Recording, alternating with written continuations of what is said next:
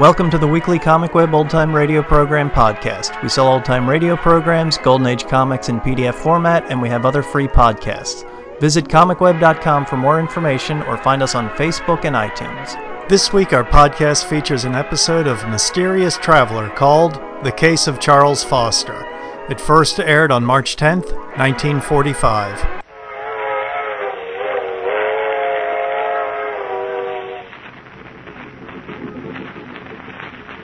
The mysterious traveler.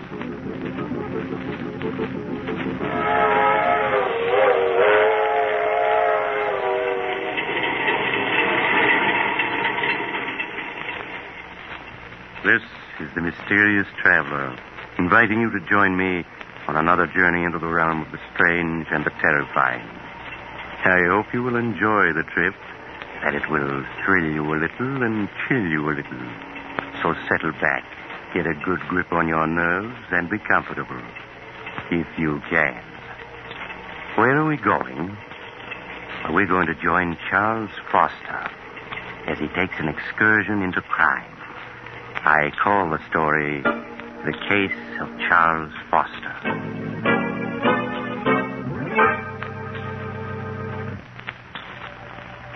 Late one evening several years ago, when I was practicing medicine in a large eastern city, I visited Charles Foster, a friend and patient of mine. I took with me Flush, a cocker spaniel he had entrusted to me. Hello, Doctor. Glad you were able to come. I see you brought Flush.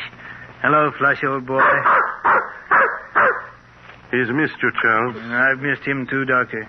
Been quite lonesome without him these past few months. Ah, down, boy. It's a good dog. How do you feel, Charles? Oh, I'm all right, Doctor. You needn't worry about me. I'm glad to hear that. I suppose you've been quite puzzled about everything that's happened these past months. Frankly, Charles, I have. Even now, I find it difficult to believe that you could. Doctor, I'm going to tell you something that I've never told anyone. I thought I'd go to the grave with my secret, but you know, we've always been friends, and I'd like you to know the truth. As you wish, Charles. Strange how little people know of one another. For ten years, Agatha and I were married, and to the outside world, we were a happily married couple. But in the privacy of our home, I found life with Agatha a nightmare. I never would have guessed that. For ten years, I stood her sharp tongue and constant nagging. I might have gone on taking it the rest of my life. Fate hadn't decreed otherwise. It was three years ago on a beautiful spring evening that fate stepped in to change the entire course of my life.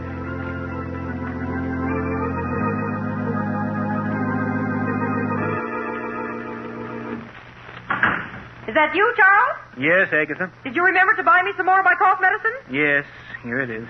Supper ready? Some men would be more interested in their wives' health than their own suppers. I'm sorry, Agatha, but you really don't look sick to me. That's because you don't care. I'm not well, and you know it.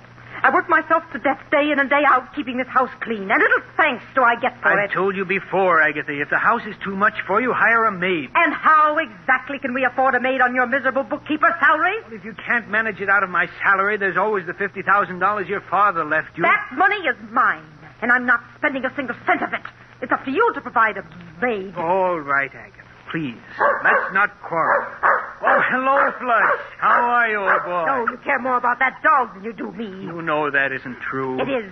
Sometimes I think the only reason you come home is because of that dirty old dog. Quiet, Get away from me. All he does is eat and put his filthy paws on my furniture. I want you to get rid of that dog, Charles. Get rid of him. Yes. Buy some poison at the drugstore and dispose of him. You can't stand to see me have anything that makes me happy, can you? Well, I'm not getting rid of him. Charles, this is my house, not yours. And I don't want him here. Come on, Flush. So don't think that by walking away that ends the matter, Charles Foster. You'd better get rid of that dog, do you hear? Glad to get out of the house, eh, old boy?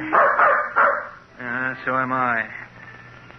Ah, it's a beautiful evening, isn't it? Come on, boy. We're going to take a long walk.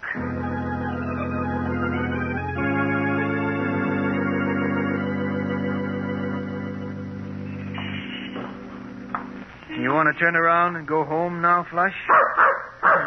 no, neither do I. Pardon me, but aren't you Charles? Julia! Julia Sanders! Uh, Charles, I thought it was you. Oh, let me look at you. Oh, Julia, you haven't changed a bit. You're as lovely as. How long has it been since we last saw each other? Ten years, almost eleven. Has it really been that long? Julia, have you ever forgiven me for what happened? Of course, Charles. I was so insanely in love with you, Julia, that I couldn't bear to have other men look at you. You you know that I didn't I mean know, to... Charles. I've thought of that night constantly. It's been like a nightmare ever since. Please, Charles, it's all past and forgotten now. You were perfectly justified in breaking our engagement. After what I'd done, there was nothing else you could do. I understand you married Agatha Winthrop a year after I'd gone abroad. Yes, Julia. After you left for Europe, people kept telling me what a wonderful wife Agatha would make me. I allowed myself to be convinced and married her. Well, I'm sure everything turned out for the best. Oh, but it didn't, Julia. Almost from the beginning, our marriage was a failure. For these past five years, Agatha and I have merely been living together under the same roof. Oh, I'm sorry, Charles, that it didn't turn out well. Nothing turned out well, Julia, after I lost you. I hope things have been better with you these past 11 years. Oh, I can't complain. I spent a number of years in Paris studying art and working at dress designing. Oh. I only came back a few months ago. You've uh, never married? No. I'm working now for Morgan's department store as their art director. Oh, really? Well, my, my office is only a few blocks from there. Look, Julia, why don't we have lunch together tomorrow? There are so many things I'd like to know. Well, I'd like to, Charles, but I think it would be much better that we don't. Oh, now, surely, Julia, there's no harm in two old friends having lunch together, is there? No, I suppose not. I won't take no for an answer. Do you know where Drake's restaurant is? Yes. Will one o'clock tomorrow be all right? Yes, that's my usual lunch hour. Good, then it's a date.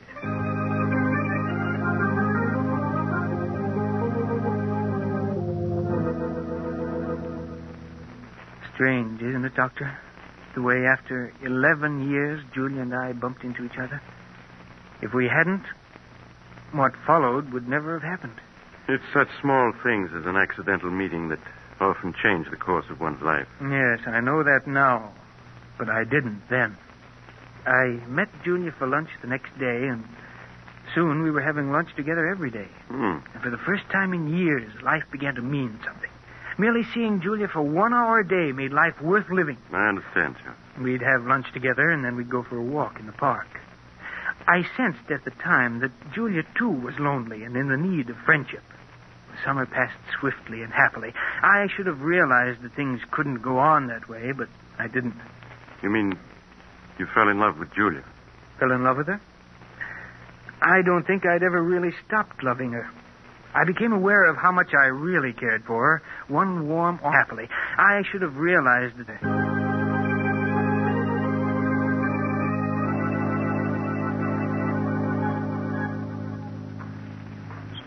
Julia, Yes, Charles?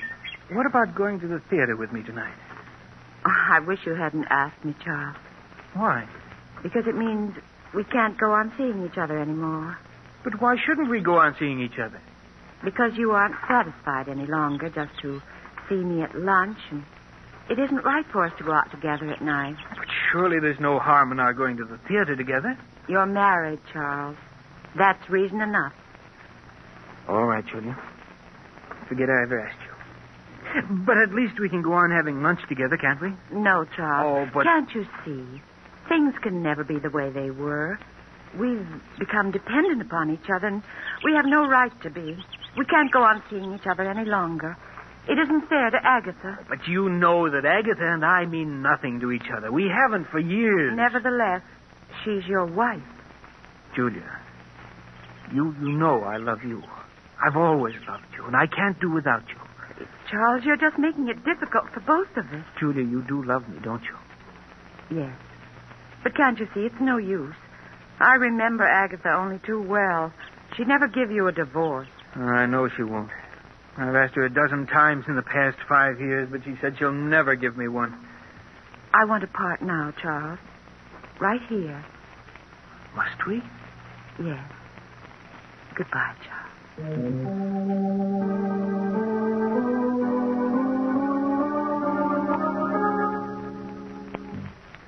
My life seemed to end that day, Doctor, with our parting.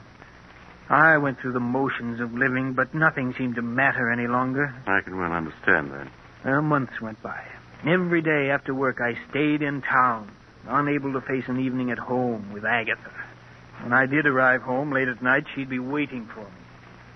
Is that you, Charles? Yes, Agatha. Sorry if I woke. Now, lot you care. Coming in night after night at all hours, leaving me alone in this big house. Oh, don't think I don't know what you're up to. I know you're kind, Charles Foster. You better go to sleep, Agatha. A fine chance I have to sleep with you putting on the bathroom light. You know I can't sleep when that Now, light's on. Take me a minute to brush my teeth, then I'll turn off the light. Agatha, Well, what is it now? what's this bottle of prussic acid doing in the medicine chest? That's a deadly poison. I know that. I got it from Mrs. Smedley, the druggist's wife. She used it to get rid of an old cat they had. When I told her about Flush, she said it was What's a thing. that about flush? I said Mrs. Smedley gave me that bottle of prussic acid so I could get rid of Flush. I'm going to put him out of his misery tomorrow. You'll do no such thing, do you hear? If you so much as lay a hand on Flush, I'll kill you. I'll kill you, do you understand? Yes, yes, Charles. You get rid of that poison tomorrow. Let's have no more talk of putting Flush out of his misery.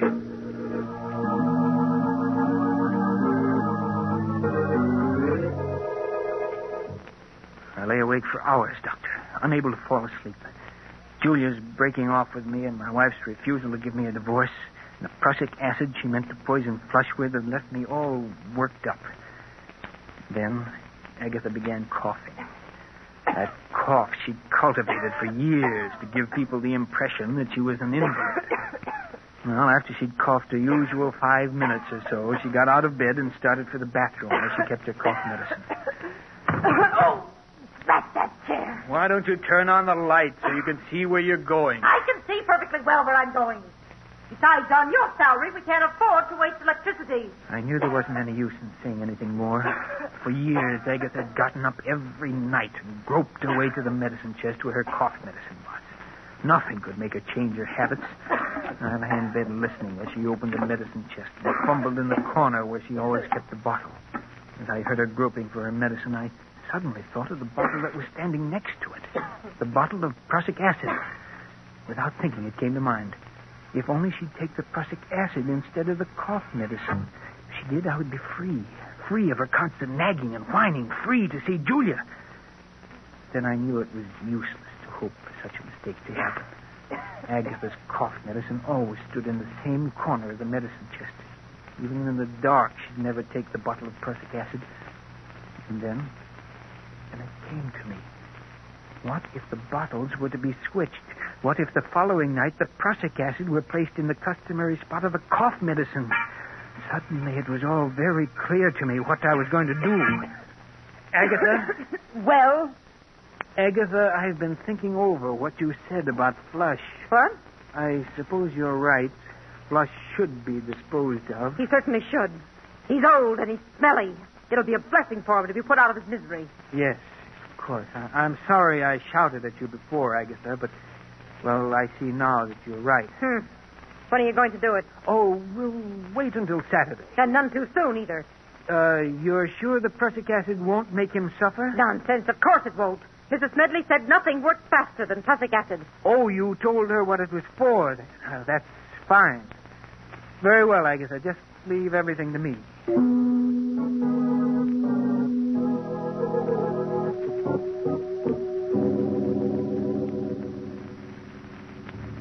Next night, Doctor, after Agatha was in bed, I quietly strolled into the bathroom and opened the medicine chest.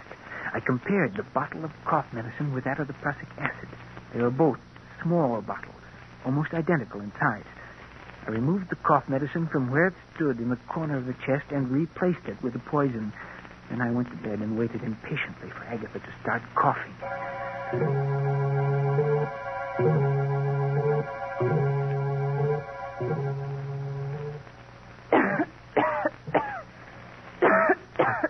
Can I get you a glass of water or something, Agatha? Water won't do any good. What I need is my cough medicine. oh, that's that chair. Why don't you turn on the light? Because I can see perfectly in the dark.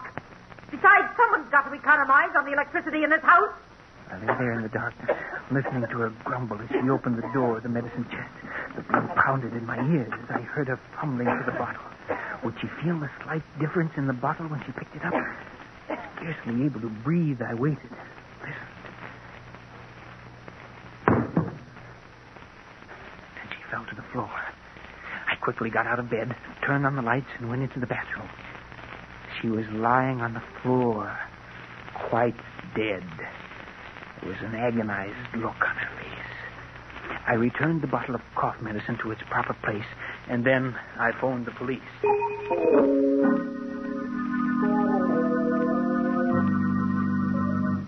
Now, you say, Mr. Foster, that your wife was in the habit of going every night to the medicine chest for a few drops of her cough medicine. Yes, that's right. And she never turned on the lights when she went to the medicine chest. Oh, no, sir. Wasn't that a bit unusual? Well, I always used to tell her to turn on the lights, but she said it was a waste of electricity. I see. And you say your wife. It was her who placed the bottle of prussic acid in the medicine chest next to her cough medicine, eh? Yes, sir. I- I'd never touched the bottle of prussic acid. You see, it was my wife who procured it, and she... Yes, yes, Mr. Smedley, the druggist, has testified that his wife gave it to your wife. Mr. Foster, are you familiar with the contents of your wife's will dated ten years ago? Uh, yes, I am. Then you know, of course, that your wife left her entire estate to the Home for the Aged. Home for the aged? Oh, yes, yes. I fought to keep my face expressionless, to prevent him from learning that I hadn't known. All the years we'd been married, Agatha had given me to understand that all her money would go to me. Now I knew that she'd been lying. Her will had been made out in favor of the Home for the Aged for years. I began to feel angry at the way she'd cheated me. But a moment later, I was grateful that she had.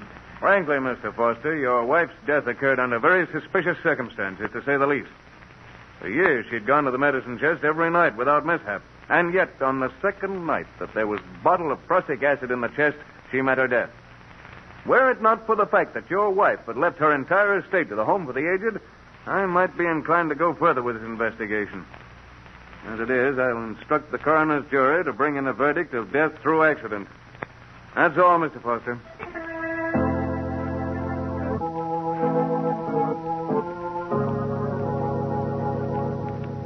I walked out of the district attorney's office a free man. A few days later, I moved out of the house which had been Agatha's and took up quarters elsewhere. Six long and uneventful months passed. I made no effort to contact Julia for fear that the police might still have their suspicions, and then I could stand it no longer. I, I called on her. Ch- Charles, when I was told you were waiting to see me, I could hardly believe it. I'm so glad to see you again. Thank you, Julia. It's good to see you again, too. Charles, you don't look well at all. These past few months have been something of a strain, Julia, but I'm all right now. I was tempted so many times to get in touch with you. Then I thought perhaps you didn't want to see anyone. I did want to see you, Julia, but I was afraid it wouldn't look right. I understand, Charles. Now, let's not say anything more of the past. Only the present and the future. Julia, do you think we might try to pick up where we left off last autumn? We can try, Charles.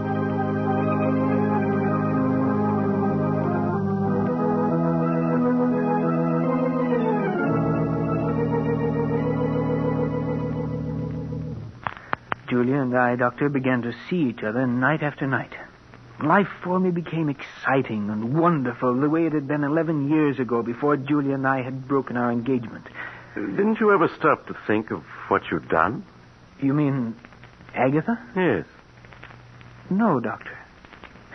They say that a murderer is ever haunted by his crime. But that isn't true. Hmm. Uh, at least it wasn't in my case.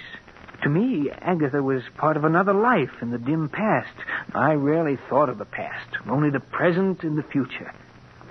No, if I had any fears at all, it was the fear that something would spoil the happiness that Julia and I had found together.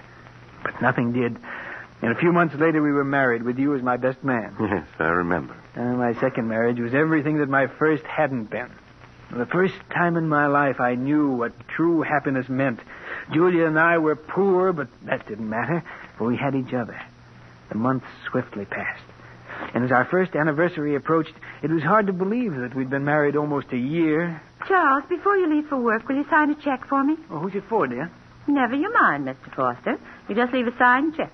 I'll fill in the amount and the party it's meant for. Mrs. Foster, you're acting very mysterious. Well, a wife has a right to act mysterious once a year. Darling, I suspect you're going to use this check to buy me an anniversary present. Well, whatever you get me, please don't make it neckties. well, I'll have you know I have very good taste in neckties. I know you do, dear, but I have to wear them. You're an ungrateful wretch. Very well, I won't get you tied. Good, then I'll sign the check for you. And please bear in mind that you can't make this check out for more than $312.50. Uh, that's all we have in the bank. Oh, I'll leave you at least the 50 cents. You'd better leave a good deal more. Oh, we won't be going up to Lake Ellis. Charles, are we going up to Lake Ellis? Oh, see, it slipped out. And I meant it as an anniversary surprise. Oh, Charles, that's wonderful. When are we going? This Friday afternoon, I've rented a cabin and a small motorboat on Lake Ellis for the weekend. Oh, darling, what an exciting surprise. Charles, you're sure it won't be too expensive? Why, nothing can be too expensive for our first anniversary. Oh, darling, I've never been so happy.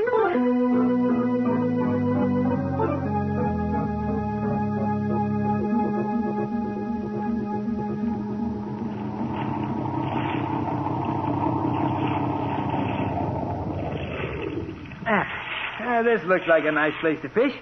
Let's see, where'd I put that bait? Here it is, dear. Thanks, darling. Uh-huh. Ah, here's a nice, fat, dimpled worm. well, if you can't stand to see me bait him, just turn the other way. That's it. It'll only take me a minute. Charles, look. Wait till I get this There's hooker. smoke coming out of the engine hatch. What's that? Yes, you're right. It's on fire. There are flames shooting out. Fire extinguishers at the other end of the boat. Charles, you'd never make it. You'd be burned. Yes, you're right. Besides, even the extinguisher wouldn't do much good now. The fire's too big. What are we going to do? Oh, the heat is becoming unbearable. There's only one thing we can do, Julia. Let's go over the side. We're almost in the center of the lake. I can't swim. But I can, dear. I'll manage to keep us above water somehow. Well, all right, darling. I'll do whatever you say. We'll come through this, Julia. Now, don't be afraid. Now, I'll slip over the side of the boat first, and you follow. All right. Now, hurry, Julia. Let yourself down into the water. I'll keep you afloat. Yes, Charles. Ah, that's it. Now, now, let's go to the side of the boat. I have you. Now, don't be afraid, darling. You see? It's no trouble keeping you above water. Now, now just relax, dear, while I swim with you a bit. We've got to get a good distance from the boat. It may explode. Yes, Charles. Do you see any boats around? No, but someone's bound to see the fire and come to our rescue. Until they do, we must have courage.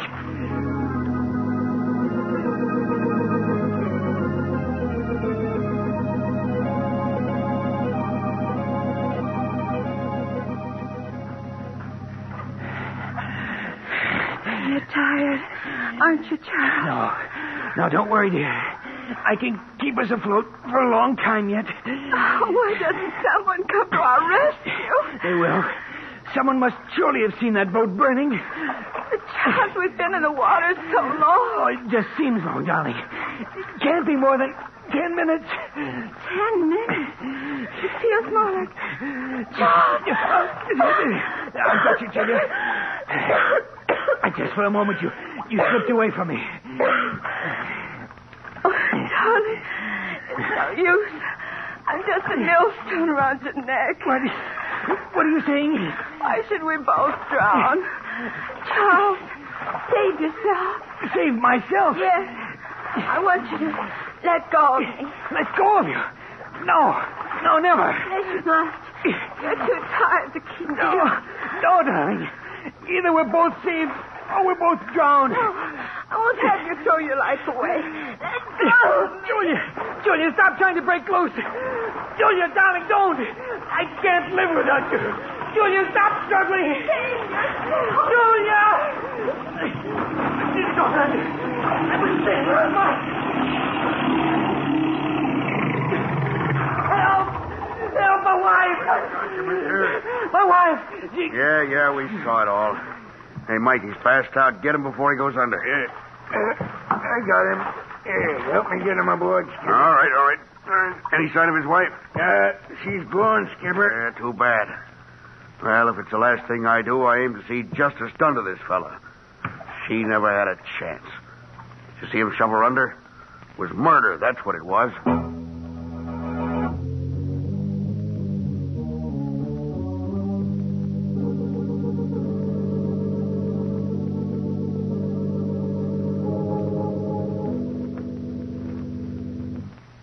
Mr. Foster, both of the men who rescued you claim that as they approached you and your late wife in their boat, they saw you struggling with her. You admit this? Yes. Yes, but I tell you, I was trying to save her, not drown her. Oh, you were trying to save her. But both the witnesses testified they saw you push her head under. Oh, they're wrong. I wasn't pushing her under. I was trying to bring her to the surface. You must believe me. Oh, Mr. Foster. You maintain that you were rescuing your wife, not drowning her. Yes. Is it true, Mr. Foster, that you were engaged to your wife 11 years ago and that she broke the engagement? Yes, that's true. Would you mind telling the jury why she broke the engagement? We we had a misunderstanding. A misunderstanding. Do you call shooting the woman you're engaged to just a misunderstanding? No, no. You must let me explain. It's true that 11 years ago I did shoot Julia, but I've been drinking. I didn't know what I was Mr. doing. Foster, you do admit shooting and wounding her. Yes, yes. Have you ever seen this before? Why, yes. That's the insurance policy I took out for Julia and myself. Exactly. And when was this policy taken out? Well, about a month ago. June 15th, to be exact. And what's the value of this policy, Mr. Foster? Well, if either my wife or myself died, provided $10,000 for the survivor. Yes, Mr. Foster. If either you or your wife died a natural death, it provided $10,000 to the survivor. But there's also a double indemnity clause in this policy, isn't there? Yes, but I. One that provides you with $20,000 if your wife died an accidental death, such as drowning. That's true, but I swear I didn't drown my wife. I tell you, I was trying to save her. Save her, not drown her. You must believe me. You must.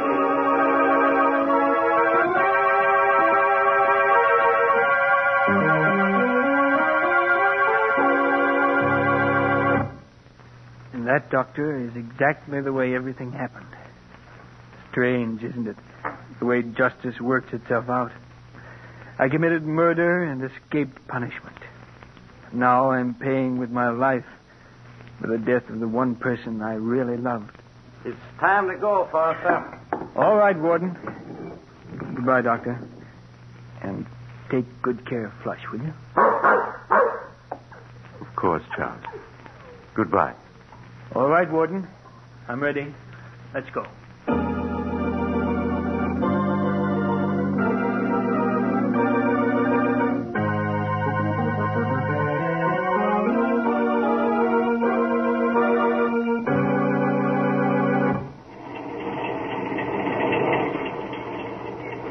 This is the mysterious traveler again.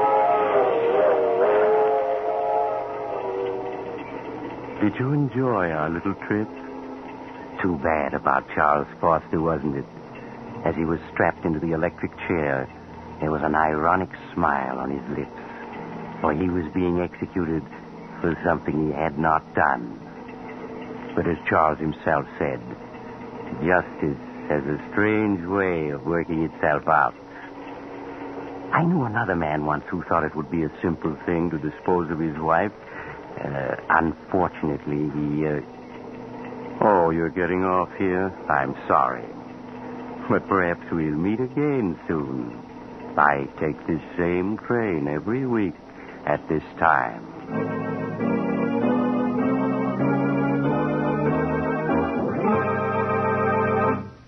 You have just heard Chapter 64 of The Mysterious Traveler, a series of dramas of the strange and the terrifying.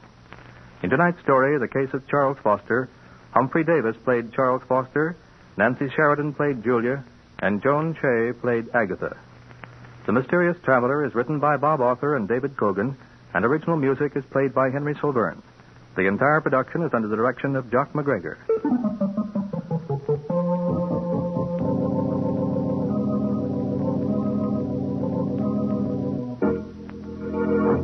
Listen next week to a tale titled Blood money. Another Tale of the Mysterious Traveler.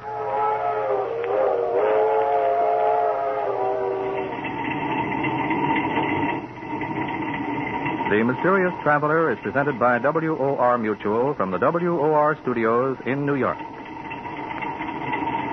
This is Mutual.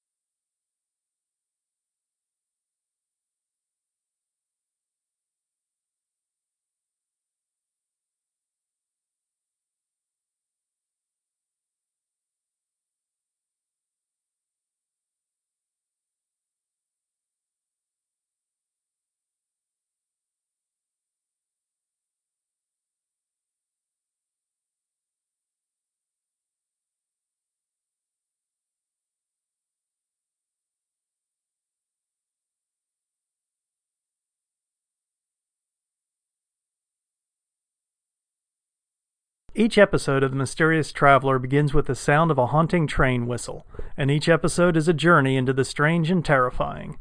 The Mysterious Traveler was the brainchild of writers, producers, and directors Robert Arthur and David Kogan. The character of the mysterious traveler, who arrived and departed on a train, never appeared in the stories and existed only as narrator, introducing and concluding each show that ran the gamut from horror and science fiction to conventional crime. Beginning its nine year run in 1943, the Traveler's last train departed the station in 1953. Thanks for listening, and we'll catch you next week.